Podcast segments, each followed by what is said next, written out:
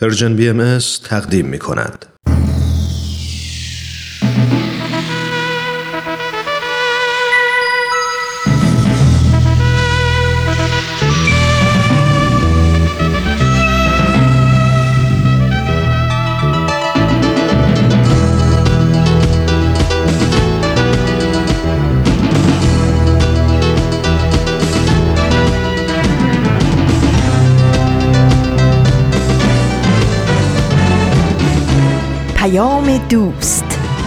برنامه ای برای تفاهم و پیوند دلها.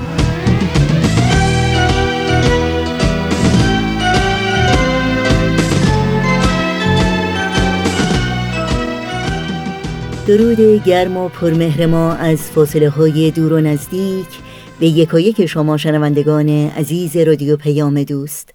امیدواریم در هر شهر و دیار این گیتی پهناور که شنونده برنامه های امروز رادیو پیام دوست هستید تندرست و ایمن و استوار باشید و با دلگرمی و امید اوقاتتون رو سپری کنید.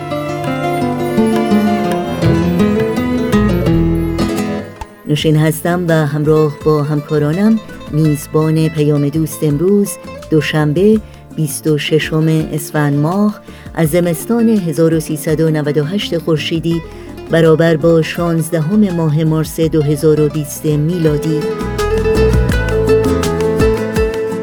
بخش های پیام دوست امروز شامل این روزها به یاد تو تاریخ به روایت مورخ ویژه برنامه ماه سیام یا ماه روزداری در آین بهایی و گزیده های از یک سخنرانی خواهد بود که امیدواریم از همراهی با این برنامه ها لذت ببرید.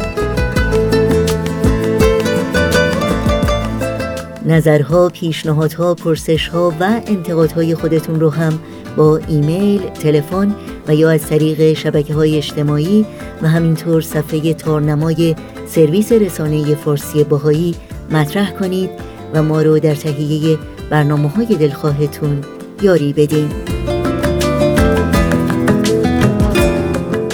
یادآوری کنم که اطلاعات راه های تماس با ما و اطلاعات برنامه های رادیو پیام دوست در صفحه تارنمای سرویس رسانه فارسی باهایی www.persianbahaimedia.org در دسترس شماست.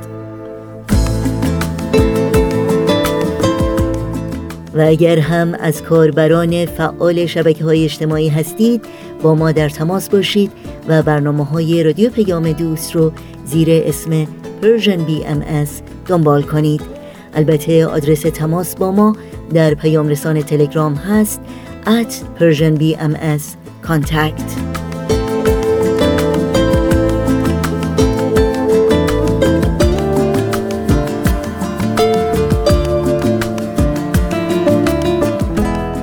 این صدا صدای رادیو پیام دوست. با برنامه های امروز با ما همراه باشید.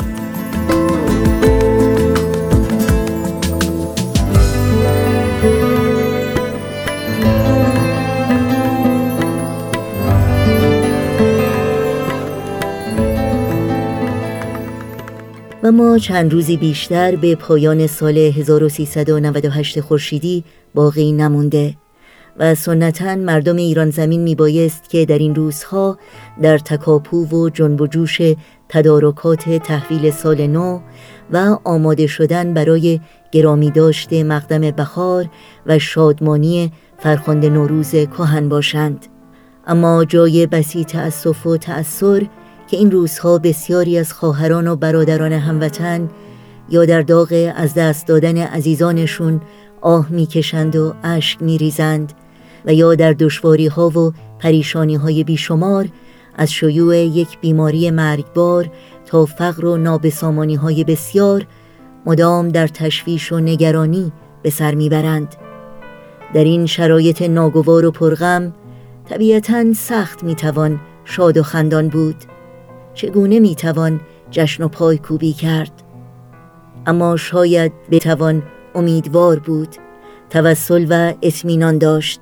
با سخاوت و بخشندگی از افتادگان دستگیری کرد و به دلشکستگان دلداری داد. به یکدیگر دلگرمی و قوت قلب بخشید و پیوندهای دوستی و علقه های محبت و همبستگی رو محکمتر کرد و مهمتر از همه با تأمل و تفکر در آرمانهای بلند و والای انسانی بیشتر یاد گرفت و برای گرامی داشته مقدم فردایی روشن آماده شد فردایی که در آن فرزندان برومند و شایسته ایران زمین فارغ از تمامی تفاوت‌های قومی، دینی، زبانی و جنسیتی دست در دست هم برای آبادانی و سعادت و سربلندی سرزمین مقدس ایران شجاعانه و دلاورانه قیام خواهند کرد.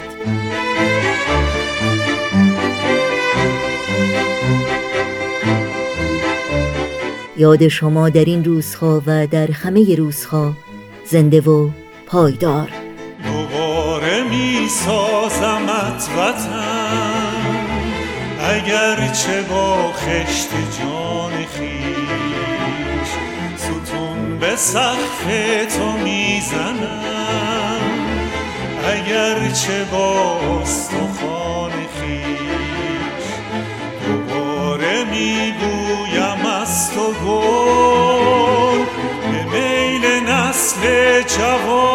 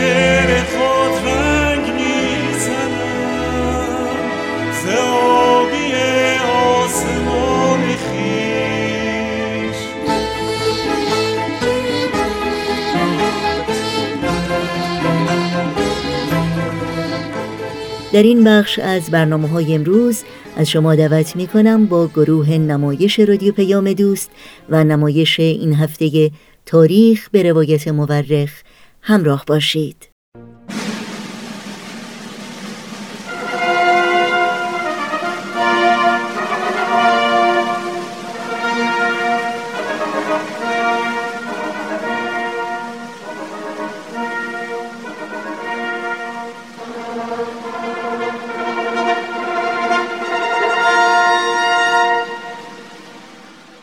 تاریخ به روایت مورخ.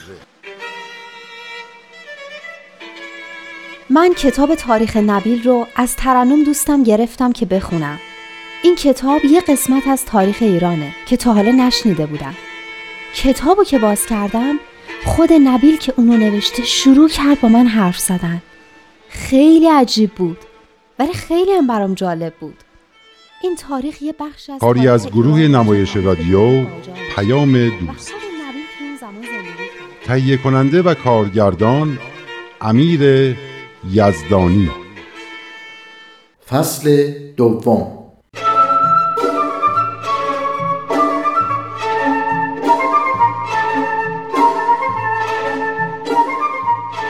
جناب نبیل امروز ترنم داستان قلعه ها رو برام تعریف کرد. البته نه همشو. تعریف کرد که داستان هر قلعه چطور شروع شد و چی شد که بابیا دست به شمشیر بردن. بله. هر قلعه خودش داستان مفصلی است. خیلی چیزها در داستان این قلعه ها شبیه یکدیگر است.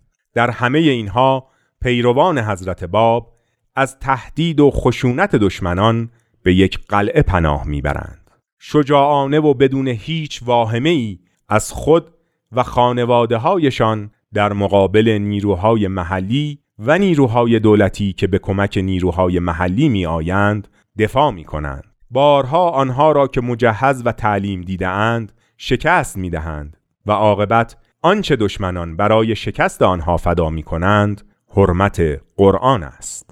حرمت قرآن رو فدا می کنند؟ یعنی چی؟ در هر سه مورد وقتی سپاهیان دولتی از عهده شکست بابی ها بر نمی آیند از در تزویر وارد می شوند. ترنم تعریف می کرد که گاهی فقط فریاد یا صاحب از زمان بابی ها وقتی از قلعه بیرون می زدن کافی بوده تا لرزه به سپاه دشمن بیفته و فرار کنند. بله همینطور بود. شجاعت بابی ها بی نظیر بود. با آنکه در محاصره بودند و گاهی مجبور می شدند با علف و چرم اسب خود را سیر کنند چنان قدرتی داشتند که دشمنان سیری که از هیچ کدام از مشکلات آنها رنج نمی بردند از مقابل آنها فرار می کردند و توانایی مبارزه با آنها را نداشتند اون حرمت قرآن که گفتین چی بود؟ در هر سه مورد وقتی دشمنان نتوانستند با همه تجهیزات و نفراتشان ساکنان قلعه را شکست دهند و جنگ به درازا کشید از در دوستی و صلح درآمدند و برای قانع کردن ساکنان قلعه قرآن را مهر کردند و فرستادند. هم جناب قدوس می‌دانست که این حرکت تزویری بیش نیست هم جناب وحید و هم جناب حجت. اما هر سه به احترام قرآن پذیرفتند و از قلعه بیرون آمدند. و اونام ناجوان مردانه بهشون حمله کردند. درسته؟ بله سرانجام به آنها حمله کردند و کشدارهای غریبی به راه انداختند. البته جناب حجت با توجه به اینکه رهبری آخرین قلعه یعنی قلعه زنجان را به عهده داشت و با توجه به تجربه قلعه های قبل فقط تعداد کمی را نزد دشمنان فرستاد و بقیه در قلعه باقی ماندند. اما سرنوشت هر سه قلعه یکی بود.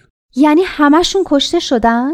از هر قلعه چند نفری توانستند جان سالم به در ببرند که به آنها بقیت و سیف می‌گویند. یعنی چی؟ یعنی باقی مانده از شمشیر. سیف یعنی شمشیر. بقیت و سیف کسانی بودند که از زیر شمشیر دشمن جان سالم به در برده بودند. البته این فقط یک اصطلاح است و الا سپاهیان دولتی به توپ و تفنگ مجهز بودند. اما در قلعه نیریز و زنجان خانواده ها به قلعه پناه برده بودند در حالی که در قلعه شیخ تبرسی از زنان و کودکان خبری نبود در این دو قلعه زنان نیز یاور مردان بودند به خصوص در قلعه زنجان که برخی زنان همدوش مردان می جنگیدند راست میگین؟ زنان می جنگیدن؟ بله داستان رستم علی را نشنیده ای؟ رستم علی؟ نه هیچ وقت برام نگفتی. در بین زنانی که در قلعه زنجان بودند زنی بود به اسم زینب که خانهاش در ده کوچکی نزدیک به زنجان قرار داشت. او زنی بود خوب روی با ایمانی قوی و شجاعتی بی نظیر که وقتی دید برادران دینی او در سختی و بلا هستند با کمال شجاعت تصمیم گرفت که به کمک آنها برود. چه جالب. بله زینب لباس مردانه به تن کرد و هر وقت دشمنان هجوم می آوردند در کنار دیگران به دفاع برمیخواست و مهاجمین را پراکنده می کرد. عجب شیرزنی بوده زینب موهای خود را کوتاه کرده و کلاهی بر سر گذاشته و زرهی به تن کرده بود و با این شکل همراه با یاران جناب حجت از قلعه دفاع می کرد و جزو جنگ جویان سنگرهایی بود که دور تا دور قلعه ساخته بودند همه خیال می کردند که او مرد است. یعنی نمی‌دونستن زنه؟ خیر همین که دشمنان تیراندازی می کردند زینب با کمال شجاعت شمشیر می کشید و فریاد یا صاحب الزمان بلند می کرد و به قلب لشکر دشمن هجوم می برد و ابدا نگران صفوف دشمن نبود. دوست و دشمن از دیدن جرأت و شجاعت و سرعت او حیرت می کردند هر وقت به دشمنان حمله می کرد همه وحشت می کردند و از شمشیر او فرار می کردند و می گفتند این غضب الهی است که بر ما نازل شده خیلی جالب بوده خودشون می‌دونستن که مستحق غضب الهی هن. به هر حال دشمنان در مقابل او در نهایت نومیدی سنگرها و استحکامات خود را خالی می کردند و پا به فرار می گذاشتند. کاش منم در اون زمونا بودم و می‌تونستم مثل زینب بجنگم.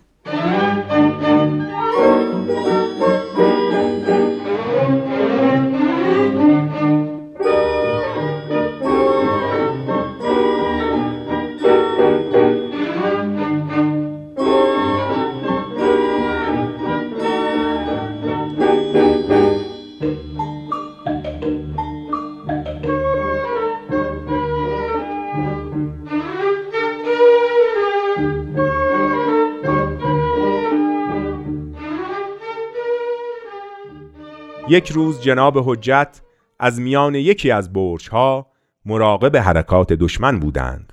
در آن بین زینب را دیدند که به دشمنان حمله کرده و سربازان دشمن فرار می کنند و زینب آنها را تعقیب می کند.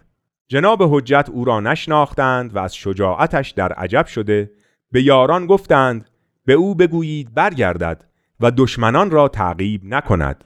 جناب حجت وقتی دیدند که چطور زینب به گلوله هایی که در اطرافش میبارد اهمیت نمی‌دهد گفتند این گونه اقدام و شجاعت از هیچ کس و هیچ مردی تا کنون ظاهر نشده. این بود که از او پرسیدند مقصود تو از این کار چیست؟ زینب به گریه افتاد و گفت وقتی دیدم برادران من گرفتار سختی و مشقت هستند از شدت اندوه و قصه قلبم به درد آمد. یک قوه درونی مرا بران داشت که به یاری آنان برخیزم. نمی توانستم جلوی خودم را بگیرم. از طرفی هم می ترسیدم که شما به من اجازه ندهید که به برادران دینی خودم کمک کنم. جناب حجت او را شناختند و گفتند تو باید زینب باشی. حتما خود او هستی. جواب داد بله من زینب هستم. و تا به حال هیچ کس جز شما از حقیقت حال من خبر نشده. شما را به حضرت باب قسم می دهم که مرا از این موهبت که برایم از هر موهبتی بالاتر است بی نکنید. تنها آرزوی من در زندگی این است که به شهادت برسم. جناب حجت از لحن و طرز درخواست او خیلی متأثر شدند و گفتند مطمئن باش من پیوسته برای تو دعا می کنم بعد به علت شجاعت و قوت قلبی که داشت نام او را رستملی گذاشتند و به او فرمودند امروز روز قیامت است. روز کشف اسرار است. روز آشکار شدن رموز است. خداوند به اعمال نظر دارد و به قلب ها توجه می کند. نظر به صورت ظاهر نمی کند. خواه زن باشد خواه مرد. اگرچه تو دختر جوان کم تجربه ای هستی ولی در شجاعت و قوت قلب نظیر تو در میان مردان هم کم است. حال برو مشغول دفاع باش و اصحاب را نصرت بکن و برخلاف فرائض دین مبین رفتار نکن. ما معمور به جهاد نیستیم. فقط باید از خودمان دفاع کنیم و جلوی حجوم دشمنان خائن را بگیریم. همه اصحاب قلعه وظیفه داشتند در جای مشخصی که برای آنها تعیین شده بود قرار بگیرند و دفاع کنند. اما زینب جای مشخصی نداشت و هر جا می‌خواست می‌رفت. و هر کجا که می‌دید دشمن حمله کرده فورا خود را به کمک یاران در همان نقطه میرساند در اواخر حیات زینب دشمنان به راز او پی برده بودند و با آنکه می‌دانستند کسی که به آنها حمله می کند و حجوم آنها را دفع می کند زن است اما باز هم خیلی از او می و به محض اینکه فریاد رستملی بلند می‌شد قلبشان از ترس پر می‌شد و دست پاچه می شدند. پس آخرش همه فهمیدن که زنه. خیلی بوده تو اون زمونا که یه زنی به جنگه. فکر کنم همین یه نشونه بس بوده برای اینکه همه بفهمن دوره تازه شروع شده. بله در آین حضرت باب و در تاریخ ایشان نشانه های زیادی از شروع یک عصر جدید وجود داشت که هر کدام برای دنیایی کافی بود. آخرش زینب کشته شد نه؟ بله. یک روز رستملی دید که عدهای از دشمنان اصحاب را محاصره کردند. با سرعت خودش را به جناب حجت رساند و به پای ایشان افتاد و با تذرع و گریه گفت اجازه بدهید من به کمک آنها بروم. می‌دانم که چیزی از عمرم باقی نمانده. شاید بروم و به شهادت برسم. از شما تقاضا دارم.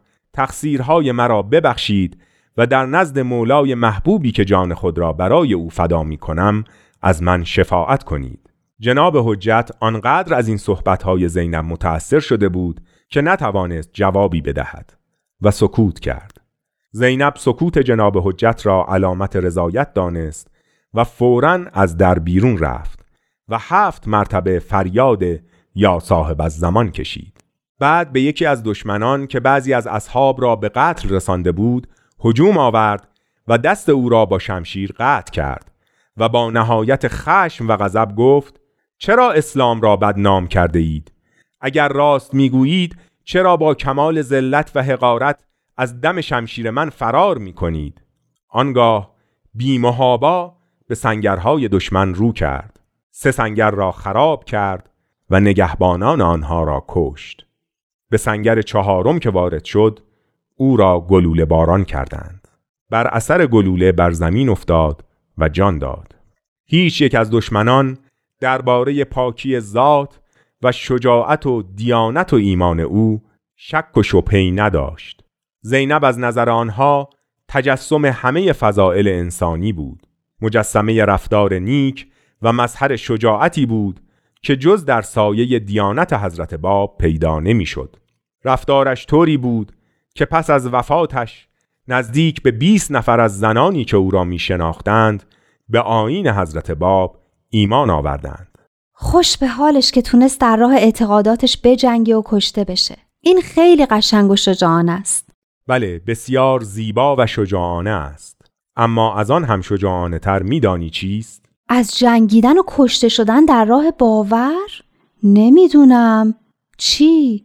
صرف عمر در راه خدمت به بشر گاهی زندگی کردن بسیار دشوارتر از مردن است و بسیار قهرمانانه تر میدانی چرا؟ چرا؟ چون در جنگ فقط با ترس از مرگ است که باید مبارزه کنی اما در زندگی چیزهای بسیاری هست که تو را از هدفت دور می کند و تو باید با همه آنها مبارزه کنی دلبستگی ها، عادت ها، وسوسه ها، تهدیدها و بسیاری چیزهای دیگر. در واقع کافی نیست که تو در یک زمان تصمیم درستی بگیری بلکه باید در طول زمان و در طول حیات تصمیمات درست زیادی بگیری. جریانی است بلند مدت که تمرکز و تعهد زیادی می‌خواهد. اما یه قهرمانی و شجاعتی تو شهادت هست که خیلی دوست داشتنیه. بله ولی حضرت بهاءالله میفرمایند عبراتی که از خشیت الله نازل شود قطرات دمی که در سبیلش بر خاک ریزد. این دو امر لازال لدل عرش مقبول بوده و هست و چون ثانی نه شد سالسی بر مقامش نشست و آن انفاق عمر است در سبیل شناسایی او. بشناسد و بشناساند. درست متوجه نشدم. معنی چند تا از لغتاشو نفهمیدم. میفرمایند هایی که از روی خشیت خداوند ریخته شود و قطرات خونی که در راه او بر زمین ریخته شود هر دو در نزد خداوند مورد قبول است. اما چون دومی نه شده یعنی شهادت امر سومی جای آن را گرفته و آن انفاق و صرف عمر است در راه شناسایی خداوند و اینکه او را بشناسد و به دیگران بشناساند.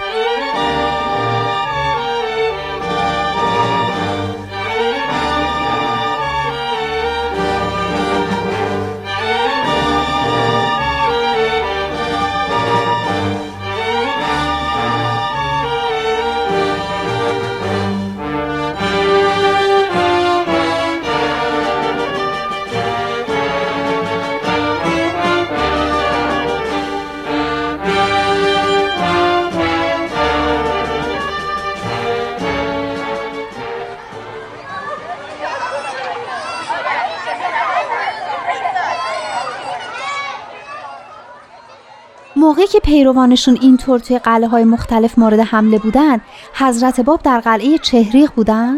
آره اما وقتی واقعه قلعه زنجان تموم شد حضرت باب شهید شده بودن. چقدر برای کسایی که تو اون قلعه گیر افتاده بودن شنیدن این خبر سخت بوده؟ برای حضرت بابم شنیدن اخبار قلعه ها خیلی غمانگیز بوده. در اون روزها اخبار غمانگیز قلعه های مازندران و نیریز و زنجان مرتب به ایشون می‌رسید.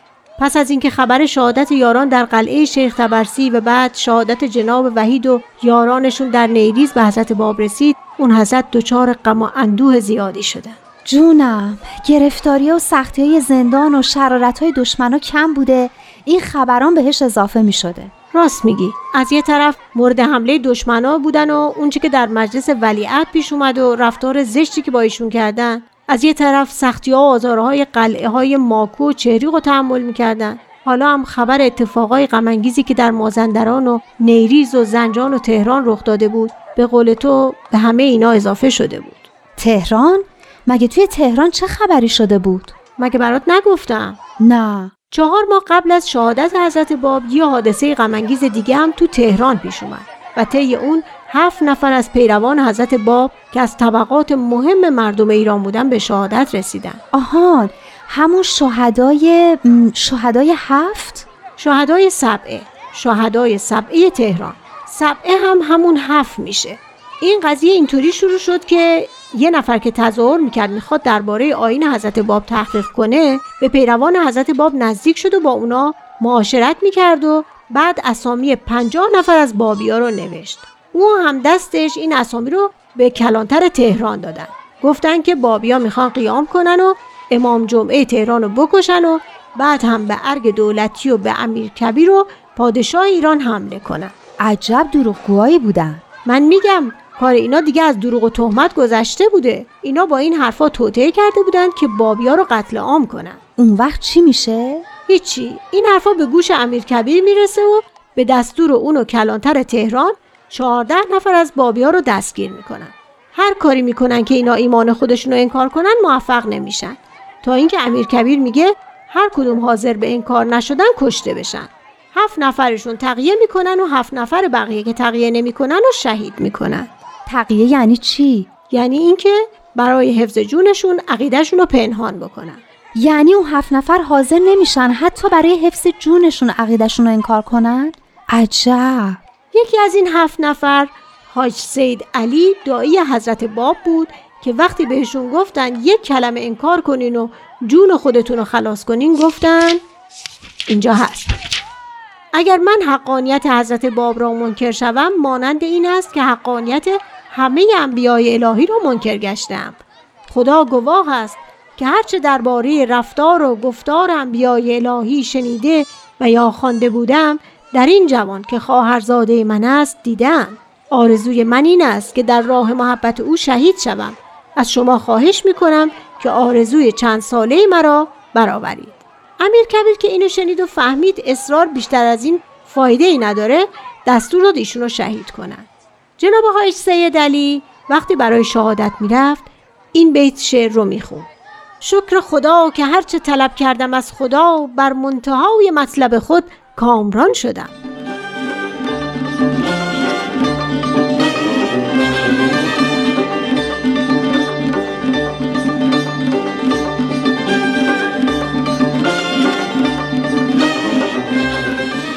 شنوندگان عزیز رادیو پیام دوست هستید نمایش دیگری رو از مجموعه تاریخ به روایت مورخ شنیدید.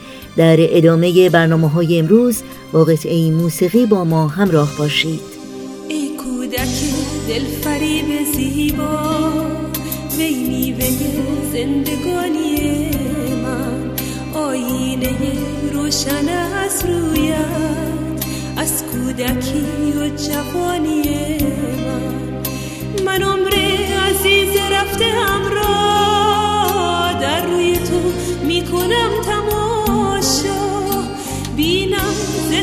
های چشمت. آینده پر سعادتی را چشمت با ستاره درشت است.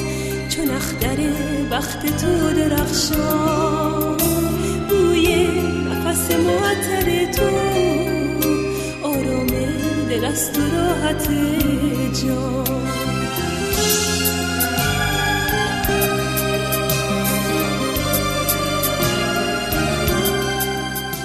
همراهان خوب رادیو پیام دوست در این شانزدهمین روز از ایام سیام یا ماه روزداری در تقویم آین بهایی با هم به بخش دیگری از ویژه مجموعه که به این مناسبت تهیه شده گوش کنیم.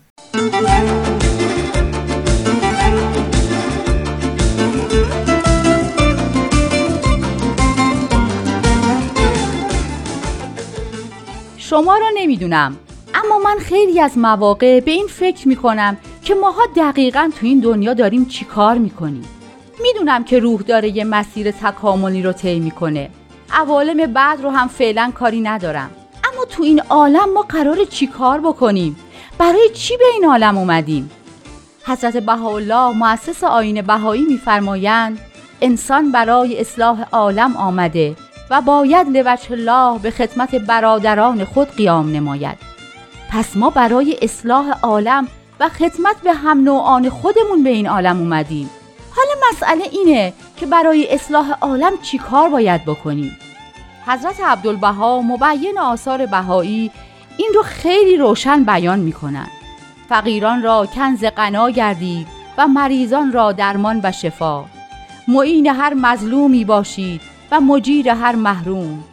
در فکر آن باشید که خدمت به هر نفسی از نوع بشر نمایید و به اعراض و انکار و استکبار و ظلم و عدوان اهمیت ندهید و اعتنا نکنید بالعکس معامله نمایید و به حقیقت مهربان باشید نه به ظاهر و صورت خیلی بیان قشنگی بود نه؟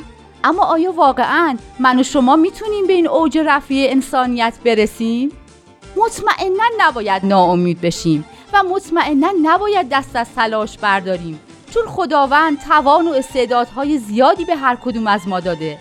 حضرت عبدالبها میفرمایند خدا استعدادی را که به شما عنایت فرموده برای این است که در خدمت ملکوتش صرف نمایید. زیرا در هر امری استعداد خود را صرف کنید نتایجش محدود است. مگر در امر الهی و خدمت به وحدت عالم انسانی و انتشار کمالات روحانی؟ آن غیر محدود است. پس در این عالم هستیم تا توان و استعدادمون رو صرف خدمت به عالم انسانی کنیم.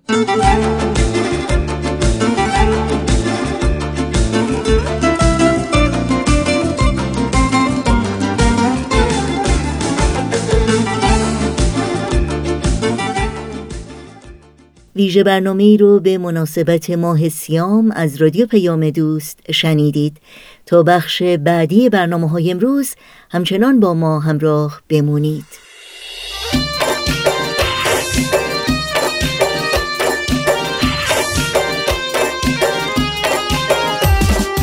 جان وضعیت مرخصی چجوریه؟ عید نوروز رو می‌تونیم با هم جور بکنیم بریم؟ ببین من یادم از پارسال که با هم برنامه عید رو اجرا کردیم. خب.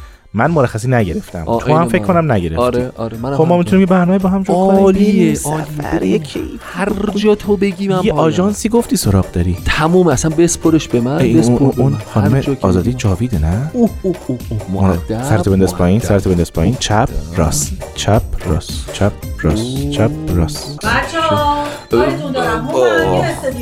برخواش میرم چشم چشم حتما. خب گویا با شما کار داشتن و من دیگه خدافظی می‌کنم اینجا. خدا. نگهدار. وقت خیلی خوبی داشته باشی. خدافظ خدافظ بی‌معرفت، خدافظ رامان بمون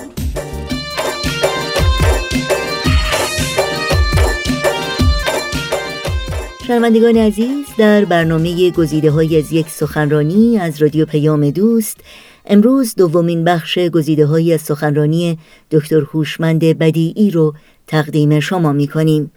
عنوان این سخنرانی هست کاربرد اقتصاد روحانی دکتر هوشمند بدیعی اقتصاددان، نویسنده و استاد دانشگاه هستند و این سخنرانی رو در 22 دومین همایش سالانه انجمن ادب و هنر ایران ایراد کردند.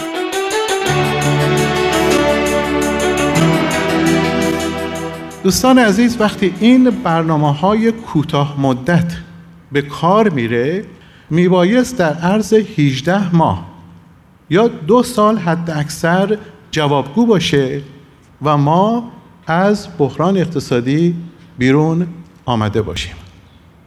ما الان ده سال هست که از این اوضاع میگذره و هنوز در همین بحران اقتصادی قرار داریم و این سیاست های پولی و مالی کار نکردند اگر ما به گزارشات همین یکی دو سال اخیر نگاه بکنیم می‌بینیم که اکثر متخصصین و دولت ها و بانک های مرکزی که در سال 2008 باعث اصلی این بحران اقتصادی رو بحران های پولی می‌دونستند حالا تغییر نظر دادند و حالا می‌گویند که بحران علتش عدم صداقت عدم راستی و درستی عدم امانتداری سوء استفاده پولی و مالی عدم نظارت و مدیریت درست در استفاده از پول بوده و نه خود پول. به عبارت دیگه به یک راه حل چند بودی پولی و غیر پولی و به یک نظارت مدیریت اخلاقی حالا اشاره می کنند البته همین که این برنامه های کوتاه مدت کار نمی کنند برنامه های دراز مدت رو هم تضعیف می کنند و حتی بهترین برنامه های بلند مدت باید نهایتا با میزانی از یک انگیزه تعالیم و اصول اخلاقی و روحانی رو در بر داشته باشه.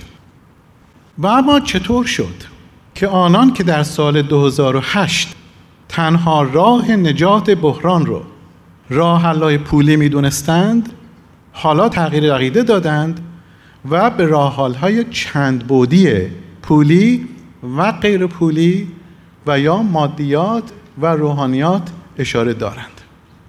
البته باید اشاره بشه که تعدادی از این سیاستگزاران اقتصادی سعیشون در این هست که خودشون رو به هیچ مکتب دینی نزدیک نکنند. به عبارت دیگه برای تعدادی از مردم معمول هست که خودشون رو روحانی تلقی بکنند ولی هیچ وابستگی دینی نداشته باشند. و عدهای از این اقتصاددانان حتی اگر خدا باور باشند دین رو خارج از محدوده کار خودشون قرار میدن. اینها معمولا به متفکرین غیر مذهبی و یا سکولار تینکرز معروفند. تعدادی از محققین فعلی درباره روحانیت مطالعه کرده اند و معتقدند که روحانیت رو می‌توانه به مفهومی جدا از دین دانست. این محققین در نوشته های خود اشاره دارند که روحانیت رو می توان به صورتی مفهومی مجزا و به مراتب گسترده تر از مفهوم دین دانست. و ادهی هم معتقدند که روحانیت شامل دین اما بس فراتر از آن است. البته از دیدگاه بهایی منشأ روحانیت دین است. دین دارای آن ظرفیت هست که از عمیقترین ذخایر انگیزه بشری بهره برداری کند و آگاهی مردم رو ازدیاد بخشد. در عین حال اگر دین باعث اختلاف بشود آثار باهایی می‌گوید عدم آن بهتر از بودنش است. در این مورد تحقیقاتی کردند و به خصوص یک محقق اسکاتلندی از دانشگاه ابدین به نام پروفسور دیوید هی. این شخص تحقیقاتی کرده و می‌گوید آنان که خود را از دین جدا می کنند وقتی با مشکلات روبرو می شوند اصول روحانی رو میپذیرند. حضرت عبدالبها هم اشاره به این مطلب دارند. مثلا در بیانی میفرمایند هر هنگام حزن و علمی حاصل شود آن وقت انسان به یاد و ذکر پدر آسمانی افتد.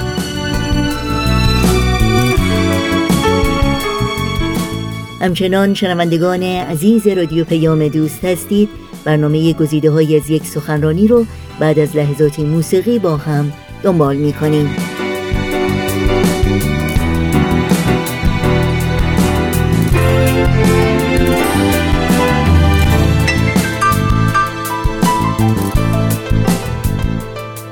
حالا برای اینکه ما بتونیم گروه های مختلف رو از لحاظ مفهوم روحانیت راضی نگاه داریم احتیاج به یک تعریفی است که هر دو جنبه پولی و غیر پولی رو در نظر بگیره. به عبارت دیگه الهیون رو شامل بشه. متفکرین غیر مذهبی هم راضی نگاه بداره و از یک اقتصاد با دوام هم حمایت بکنه.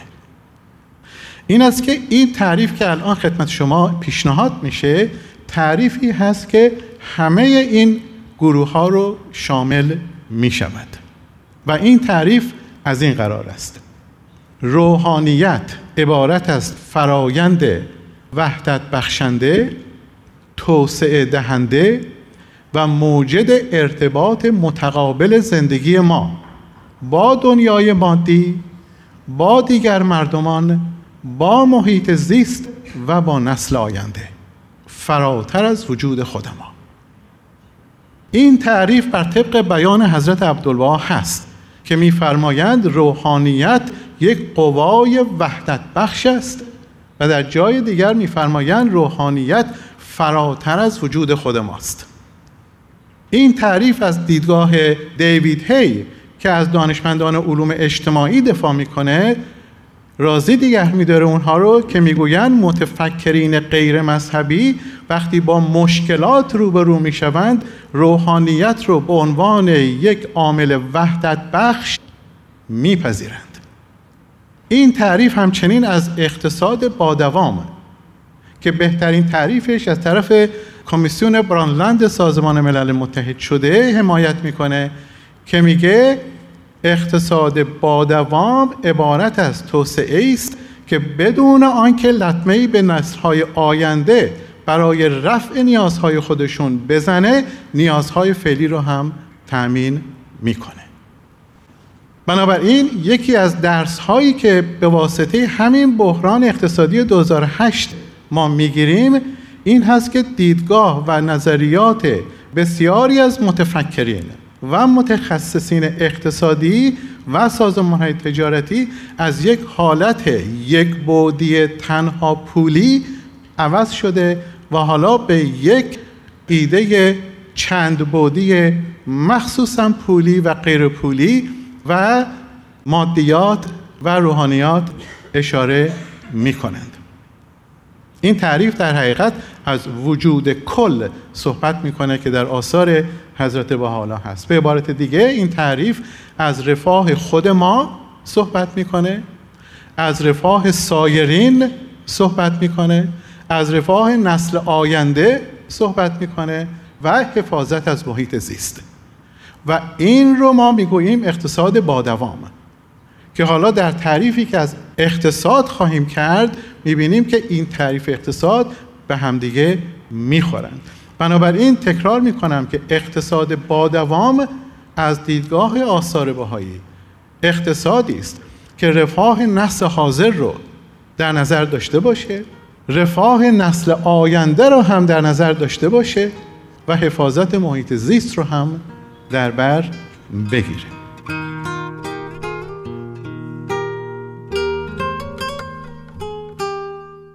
و برای شنیدن بخش بعدی گزیده های سخنرانی دکتر هوشمند بدیعی در دومین دوشنبه سال نو با رادیو پیام دوست همراه باشید.